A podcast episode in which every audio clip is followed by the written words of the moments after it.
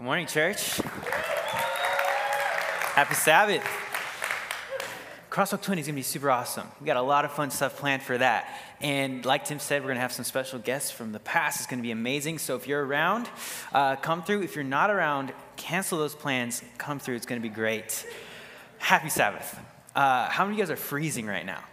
It's like so cold in here. And I'm just like not used to it because if you're over, I'm over in the building over here. We got an AC uh, unit, which has been amazing because it's been so hot, but it never gets to this sub, you know, atomic cold temperature. It's just so cold in here.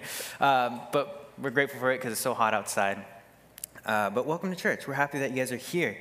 I have some exciting news to share with you guys. So, uh, I got engaged earlier this year. Um, yeah, thank you, thank you. To this is an amazing woman. Her name is Emily or Emily Palu. I was going to say Palomares, not yet. Uh, but one week from today, we are going to be getting married, which is so exciting. Thank you, thank you, thank you. In fact, here is a nice photo that we can look at of us. This is our engagement photo. Yeah, we look so cute. Um, we're going to get married. It's just so crazy to think about. She is so awesome. She's going to be here later today. And so if you see her, uh, feel free to say hi. She'd love to meet you. But we're just so excited. Uh, and I thought, since I'm getting married next week, it might be nice to share with everybody the story of how we met.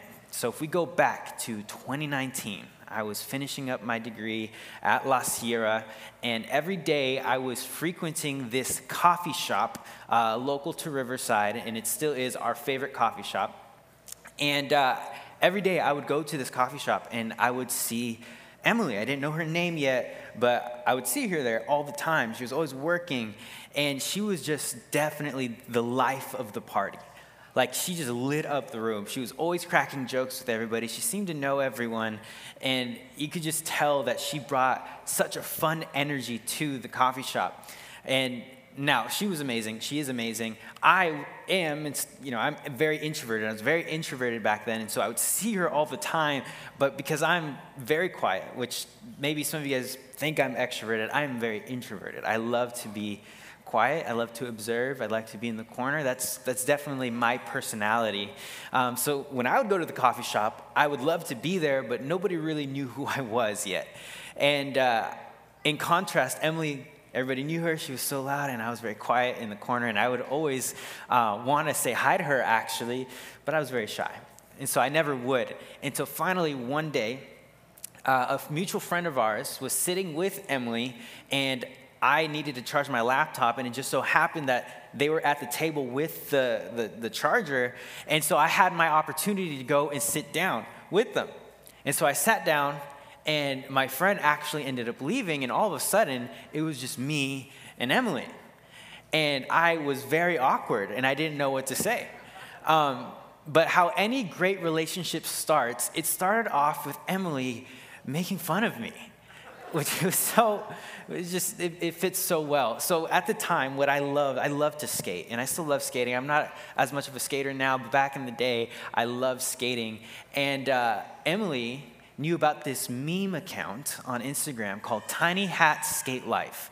And it essentially made memes about skaters. And what was so crazy was that every meme about what skaters said and how they dressed and how they talked to people was case in point me. And so the first part of our friendship was us, like her making fun of me for being a skater, which was amazing. It was so cute. But this kicked off our relationship. And uh, we spent that summer hanging out every single day. We would go out and get pizza every single day. And it was an amazing summer. And we were great friends. And I got to a point where I really wanted to ask her to be my girlfriend. And so I built up the courage. And, you know, it was this nice, perfect evening. We're on the roof of her house. We have pizza. It's like the perfect sunset. I'm like, this is the moment.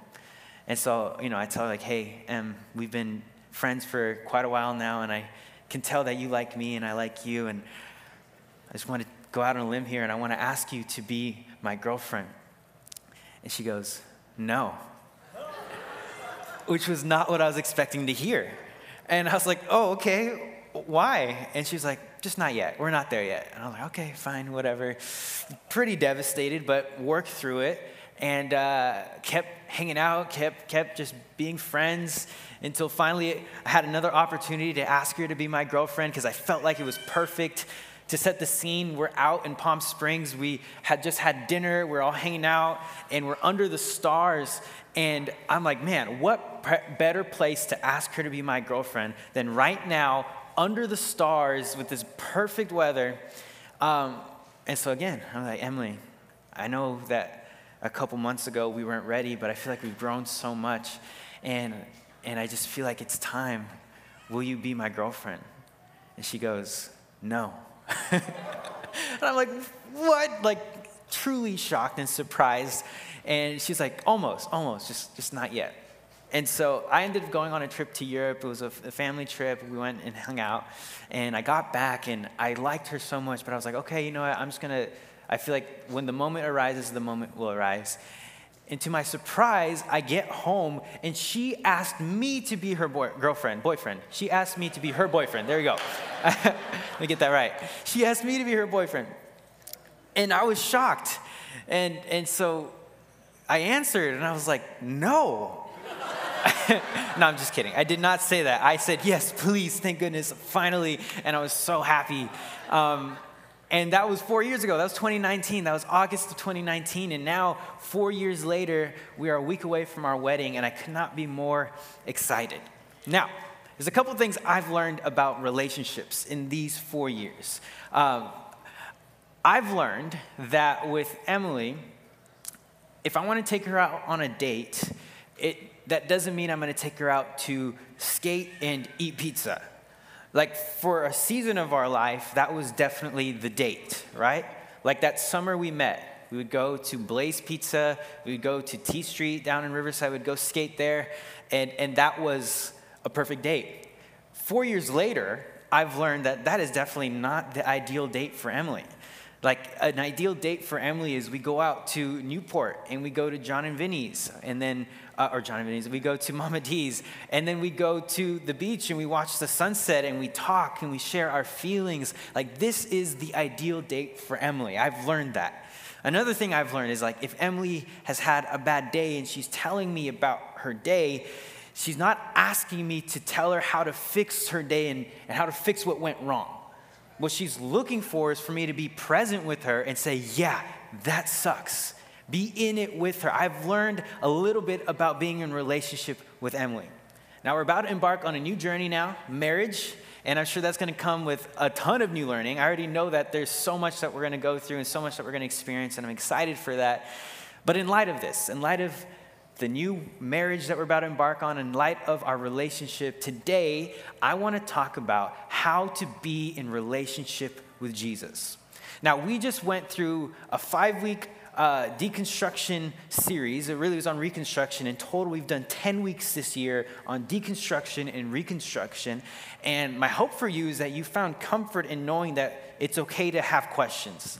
It's okay to not have all the answers. It's okay to not have all of the beliefs set. But on the other side of that, I want us to center ourselves in something very simple and something very profound, and that's how to be in relationship with Jesus. And to start off, I want us to read uh, a very awesome portion of Scripture. We're in Matthew chapter 11 today, uh, and it says this, this is the words of Jesus. At that time, Jesus prayed this prayer O Father, Lord of heaven and earth, thank you for hiding these things from those who think themselves wise and clever, and for revealing them to the childlike. Yes, Father, it pleased you to do it this way. My Father has entrusted everything to me. And no one truly knows the Son except the Father, and no one truly knows the Father except the Son and those to whom the Son chooses to reveal him. Now, let's give some context to this portion of Scripture. This is Matthew chapter 11. What's happened so far in this chapter is the disciples of John have approached Jesus and they've asked him if he is the Messiah. And so Jesus responds by saying or, telling them the things that he's done. He's gone out and he's healed the blind, he's healed the lame, he's uh, preached the gospel, he's shared the good news, and he begins to teach them that he is the Messiah through the things that he's done.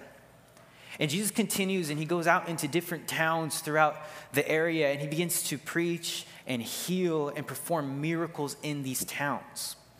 But what ends up happening is in the towns that Jesus is performing these miracles in, some people are rejecting him. They're not believing in him.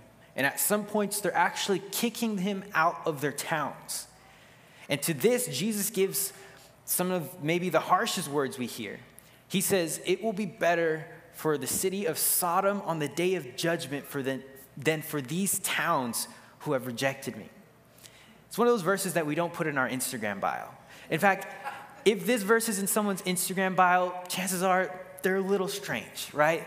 But these are words from Jesus, and he shares that. But then he continues and he gets into what we just read, and he shares two groups of people. And one of these groups of people, God reveals himself to. And the other group of people, Jesus actually says God hides himself. And so let's start off with the group that Jesus starts off with, the group that Jesus hides himself from. Jesus says that he hides himself from those who think that they're wise and clever. Now, the word for wisdom here, the word for wise here is Sophia, which is the Greek word for wisdom. It, it describes someone who has been taught, who is uh, able to read and write, someone who has discernment. And what's important to note first is that wisdom is very important.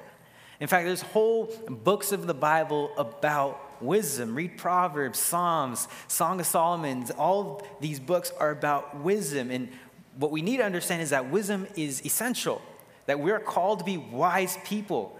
We're called to have discernment. But here, Jesus isn't talking about people who are wise. In fact, he qualifies it. He's talking about people who think that they're wise. You see, there's a huge difference between people who are wise and people who think that they're wise. You see, a person who thinks that they're wise is always trying to prove to you that they know more. Like, you, you ever met this person? Like you bring up a topic and they have to prove to you that they know everything about that topic. Or, or, or anytime they're bringing up a subject, for some reason it comes back to how much they know. Often the people who think that they're wise are often the people who are the most about themselves. Everything seems to revolve around them. It's all about how much they know. If we're talking to this person, it's often, when we talk to this person, it's often exhausting because the conversation is always about them. You see, I think Jesus is actually calling out the people who make everything about themselves. It's about their thoughts, it's about how much they know, it's about what they're able to do. And what we're seeing is that these people don't hear from God. Now, a lot of scholars, when they read this, they actually believe that Jesus is referring to the Jewish theologians of the day, um, aka the Pharisees. Now, the Pharisees were a very important part of Jewish life. And when we read it from 2023, we're very quick to say uh, the Pharisees got it wrong and that they're, they're bad. And to a certain degree, they are. Like Jesus many times calls them out, but Let's examine for a moment what a Pharisee was. A Pharisee was actually an everyday theologian for the Jewish community. They were people who studied the Torah, they knew the law, but they also worked everyday jobs. Now, what's evident about, the, uh, or what we know about this time is that for certain Jewish people to just simply live and make a living to survive, they had to take on jobs that made them unclean just to live. It's not that they were looking to be unclean, it's not that they're looking to be unholy, but just to survive, they had to take on certain jobs that made them unholy, that made them unclean. And so the work of the Pharisee was much like the work of a pastor. They were in the lives of the local people, teaching them about Scripture and creating ways for them to stay holy and stay righteous in their everyday life. And so the Pharisee was actually a very important and essential part of Jewish life. Yet, what we see time and time again is that the Pharisees seem to focus on the wrong things. Their knowledge and their power and their righteousness became what was most important to them. And we see Jesus call them out. He talks about the people who pray in the streets, but they pray loud so that everybody could see how holy they are. Or the people who, or the Pharisees who were fasting and they want everybody to know how holy they are, so they, they get all painful and they, you know, do the whole dramatic thing about, you know, they're hungry and they're in pain and they're doing that not because they're trying to glorify God, but because they're trying to get attention. It's about them. And so Jesus calls out the religious people of the day, the Pharisees, the people who are self centered, and he gives them a challenge. He says, The people that God hides himself are the people who think that they're wise. Now, here's the challenge to us. Maybe the reason some of us aren't hearing from God isn't so much that he's not speaking. And I think Jesus is speaking in hyperbole because right before this, we read about Jesus saying that it'll be better for the town of Sodom on the day of judgment for the, than for these towns. That nobody will make it. But we know that there's certain people in Scripture that are from these towns. So Jesus speaks in hyperbole. Um, so Jesus says that the ones that he hides himself from are the people who focus on themselves. But maybe another way we can look at it is if God was speaking to us, would we even listen? If we're so focused on ourselves and what we think and what we're going through and about us, truly, we may not even hear him, not because he's not speaking, but because we're not listening. I mean, think about a relationship. Have you ever been in a relationship where it was all about the other person?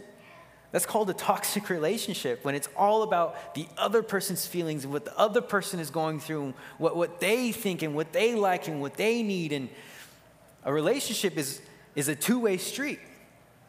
Yet maybe the reason some of us don't hear from God isn't because He's not speaking, but rather because we're so focused on ourselves. You see, this is a challenge to all of us. Perhaps the reason we don't hear from God is because we're not listening, we're making it about us. Yet Jesus contrasts this group of people. There's those who think that they're wise, the people, who, it's all about them, it's about what we go through, it's about what I'm going through. He contrasts this group of people with the childlike. Now, this is very interesting of Jesus to say. The Greek word for childlike or children here is nepios, which in context is referring to metaphorically childish people who are unlearned, who are untaught, who are unskilled. And he's saying the ones that he reveals himself to are the childlike. Here's something interesting about children children aren't selfish in the way that adults are selfish. I mean, children can be selfish for sure. Like, you get a really special toy and in front of a ton of kids, like, there's gonna be issues probably, right? But children don't yet have the same kind of selfishness that adults have. You see, when, when a child learns about skating for the first time, like, let's talk about my life, when I first saw skateboarding, my first thought wasn't like, I want to do this so that all my friends at school, well, I wasn't in school yet when I learned about it, but I, my thought wasn't, I want to do this so that everybody could see how cool I was. No, my thought process was, I want to do this because this looks amazing. Like, this looks so cool. I mean, think about giving ice cream to a child for the first time, right? It's not because like ice, they know ice cream is the best thing yet. It's because they've experienced it. They're like, man, this is amazing. I want more. When we look at children, we don't see selfish people yet. We see children with this, this wonder about life, this desire to experience new things, not for selfish gain, but because they found something good. Another thing that we learn about children is that they process things very different than we do today. Children just want to know things. They just want to be a part of things. They're not looking to, to gain more or to be more. They're looking just to be an experience. And here's a challenge to us the challenge and the invitation for us is to find that childlike wonder once again. And here's what I really think that is. And here's the good news.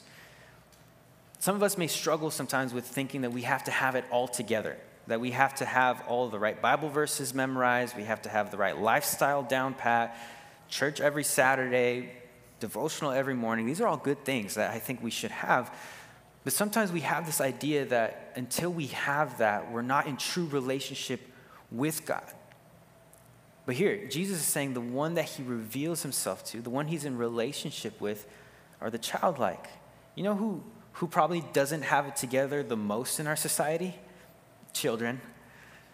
Children don't know how to, you know, make themselves food yet. Children don't know how to drive and go to work and make money.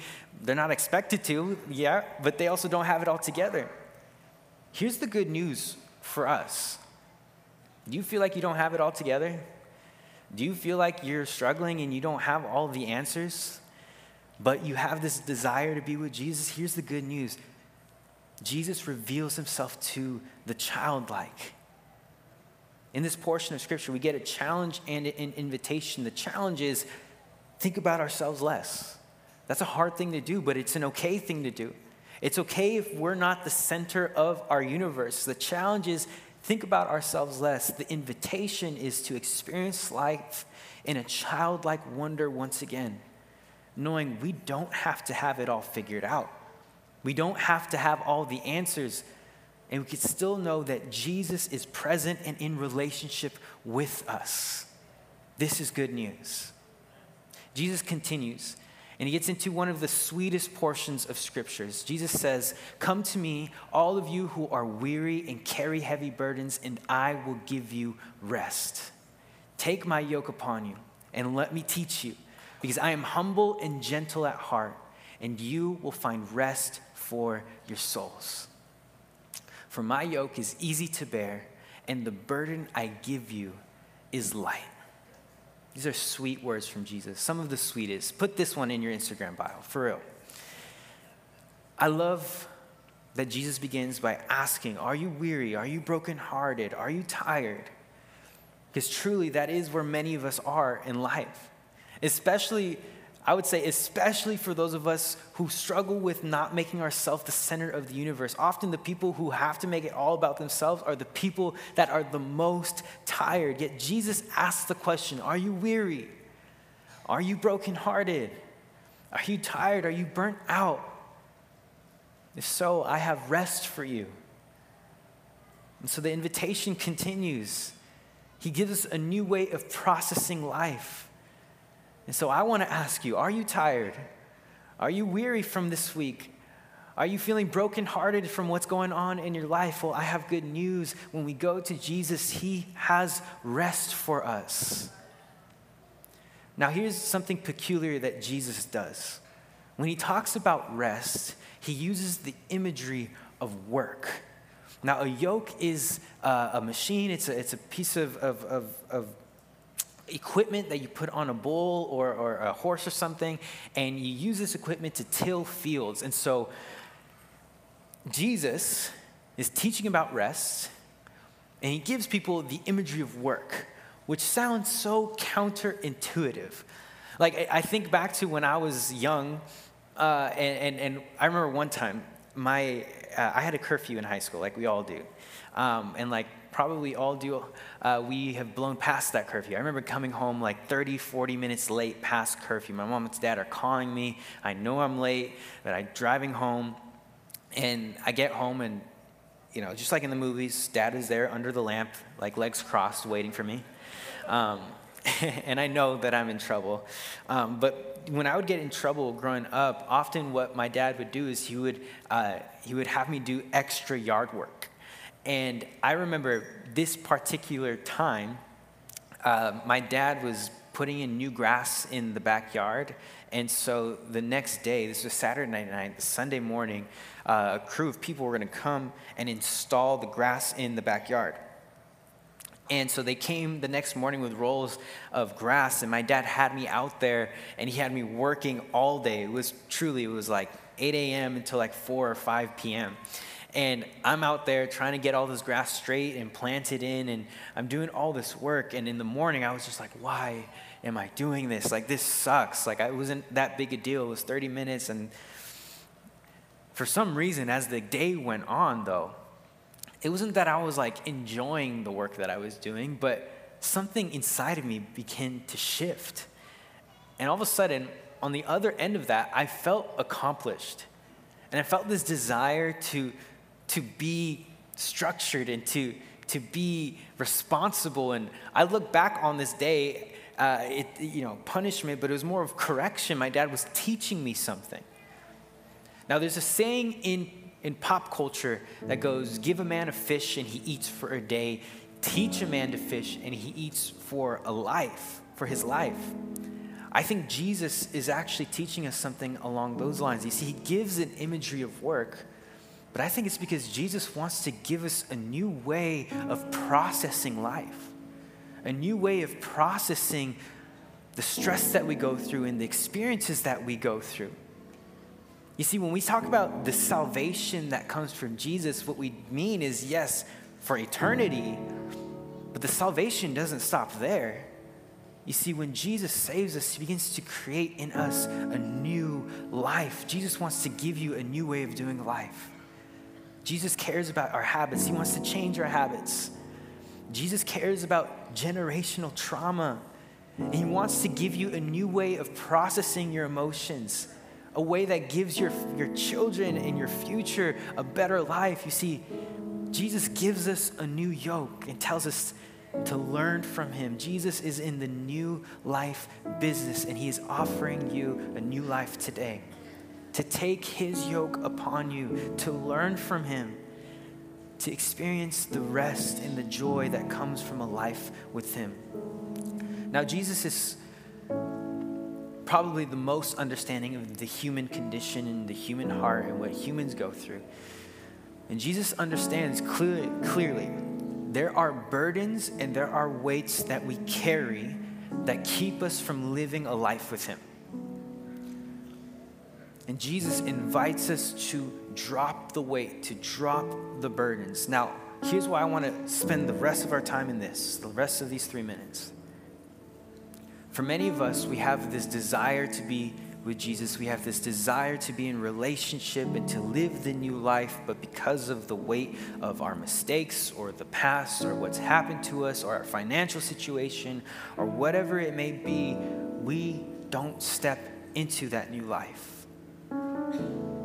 Yet I want to remind us of the grace of God the grace that covers all mistakes, the grace that is sufficient for every single day, a grace that is sufficient for the birds in the morning, a grace that is beckoning you and inviting you into a new life, into a life where you know that change is possible. I want to remind you of grace this morning. That the relationship we have with Jesus begins with what he did. It begins at the cross and his love and his mercy. And we have a chance to respond to that. But let's start with first knowing that Jesus loves us first. That we can be in relationship with Him because of what He did for us. My hope and my prayer for you today is that you would step into that yoke today. That you would drop the weight and understand what the cross represents. It represents our redemption, it represents second chance after second chance after second chance. There's a new life for us today. Let's pray. Jesus, thank you for this day. Lord, thank you for your mercy and thank you for your grace. Lord, I know that there are some of us today who are carrying heavy burdens, who don't feel as though they can be in relationship with you, Jesus. Lord, I pray that today we would be reminded of your goodness, your grace. Pray that we'd be reminded of the redemption that we see at the cross.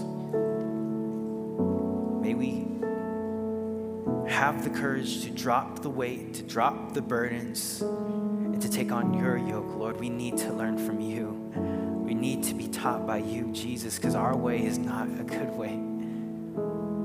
So, Lord, we thank you for your goodness. We thank you for your grace. We thank you for your salvation. We invite you into our hearts and we pray that you'd be with us.